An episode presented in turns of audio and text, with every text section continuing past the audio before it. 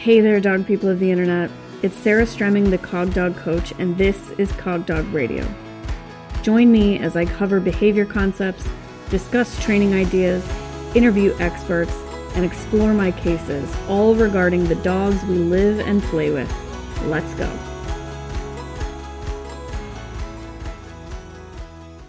Hey friends, this week we are going to talk through what to do when your puppy or adolescent dog has a meltdown. Unfortunately, this is a when question, not an if question. And so, hopefully, my guidance and my recent experience with my six month old puppy Carson can offer some help. So, what's a meltdown look like? A meltdown that I'm talking about is the puppy gets freaked out about something. They are maybe barking and lunging at something, they're maybe trying to run away, but they they just get freaked out. They get afraid, they get triggered, and they act in ways that you maybe haven't seen yet up until this point, certainly in ways you don't want them to act going forward. So, the first question you're going to ask is Is this scenario actually safe? So, you're the human, you're the one with the giant frontal lobe, you get to decide if the scenario is safe or not. And by safe, I mean nobody is going to be harmed. Your puppy's not going to be harmed in the scenario, you're not going to be harmed, and your puppy's also not causing any damage or harm to anyone else. That's what I'm going to define as safe. Because if the scenario is not safe, the best thing for you to do is to get out of it. You scoop up your puppy, or if they're too big for that, you take them by the collar or use whatever means necessary to simply extract them from the situation. Do not try to work through it. You won't be able to offer them enough freedom to do so effectively. And just get out of Dodge. You know, an example might be that your puppy is barking and lunging at a neighbor dog that is barking and lunging as well at their chain link fence that you don't trust, and the fence is looking more and more fragile with each lunge from that neighbor dog, you probably want to get out of that situation. Just scoop up the puppy and leave. Another good example might be that children have kind of bombarded your puppy. Maybe you were in the park and three kids came running over with their hands out and the puppy freaked out. Best thing to do is simply to get out of there, unless these are kids that you can communicate with to stop in their tracks and give your puppy some space immediately. In the case that happened at an agility trial that I was at this weekend, a person was innocently warming up at their car. So the person was doing leg swings and kind of stretches and things like that, getting their human body ready to run the course. And Carson was walking around with me at the grounds. She saw this person doing that. She immediately planted backwards into her back legs, um, into her safety legs, so bracing into those back legs haired up, raised all of her hackles like a hyena, and emitted kind of a very serious alarm bark type of sound. This is part of having an adolescent brain. I am not worried that Carson will now be quote unquote reactive towards people warming up in parking lots. That's not a helpful way for us to think about adolescents or puppies. Instead, I accept that her adolescent brain was not able to process what she was seeing appropriately, and it told her to overreact. This is a really normal part of growing up, and it's really important that you're ready for it and that you don't also freak out. Because, as I like to say, only one of you is allowed to be a shit show. So, in that situation, though, everything is safe. Everything's fine. That person actually just kept working out completely unaware of the fact that my puppy was barking at them. They didn't have any idea that that barking was about them and they wouldn't have had any cause to. We were reasonably far away and we're at a dog show. There's lots of dog sounds going on love that the person kept doing what they were doing. They didn't change. They didn't try to approach my puppy or quote unquote make it better. They didn't do anything like that. They just kept doing what they were doing. And that allowed me a great opportunity to just allow Carson to process her feelings. So if you've ascertained that the scenario is safe, The next thing you want to ask is what skills do I think the dog can access right now? Probably the answer in the initial few moments is going to be none, zero skills.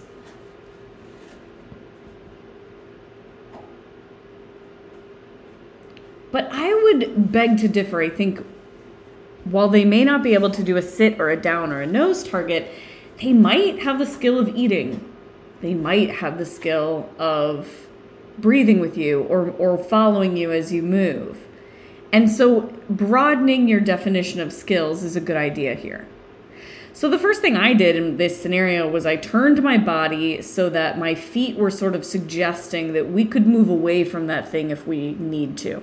And then the next thing I did is I put some food on the ground. I did not try to feed Carson to her mouth. I put a bunch of food on the ground. I said scatter and I put food on the ground. Carson ate the scatter, but she was barking in between eating pieces of food. And so a dog with kind of lesser food interest or lesser food skills might have ignored the scatter for the time being and kept barking. And for that dog, I might keep dropping food or I might suggest harder that we uh, turn away from the thing. But I'm also pretty comfortable letting puppies bark and process. As soon as the behaviors I was seeing were slightly less freaked out, slightly more relaxed, don't get me wrong, still a little bit freaked out, but just moving in the right direction, I moved towards actually cueing Carson to eat a single piece of food off the ground instead of just continuing to refill her scatter. And what that does is allows me an opportunity to select behaviors and pay for them, but also it produces a loop of reinforcement that wasn't there before. So I'm kind of superimposing a new contingency, which is that you can you can look at the thing and then you can eat food and then you can look at the thing, or you can breathe, or you look can look at me. I'm not interested here in shaping any specific behavior. What I'm interested in is getting my dog involved in a new loop of reinforcement. And the whole time, I'm watching her body make the choice to move away or towards the trigger.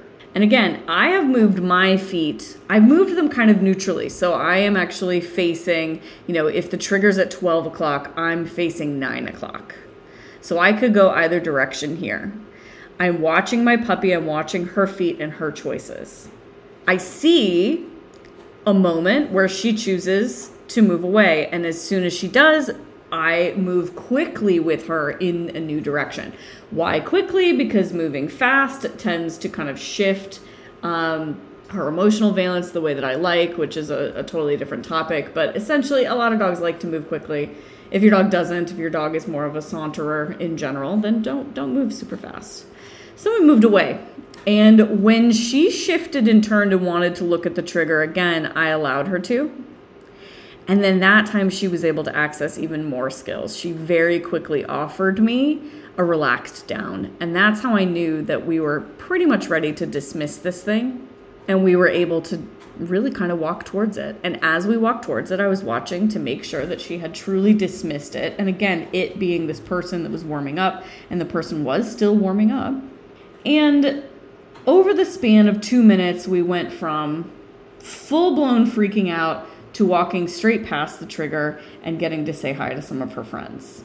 That's a specific account, and I'm going to put that video over in the membership for um, my members of the Cog Dog Classroom. I happened to be walking with a friend who whipped out her camera and filmed this interaction, so you will all get to see it and you'll kind of see how I process it. But back to those kind of bullet points that you can take home. One is always is the situation safe? Two is what skills does the dog have? Three is I'm going to shift my body so that we can move towards or away, whichever you would like. And then I'm going to engage the dog in the skills that they do have, which may just be eating or may just be being held by the collar, may just be me kneeling next to them and kind of patting their side anything the puppy has seen before, can do in that moment is fine. When the puppy mo- chooses to move away, you're going to go with them. Or if the puppy chooses to move towards, and again, they are genuinely safe, you can go with them that direction too. Typically, after moving away, I'll let the puppy turn back and process some more. And I'm looking for a true dismissal moment. I am not looking to override the dog's interest in the thing with food. In fact, if eating food is the skill I've chosen to access in the first place, I'm also looking to see the dog offer me higher level skills like offering that settled down, offering eye contact, before I'm going to ask the dog to truly dismiss the thing.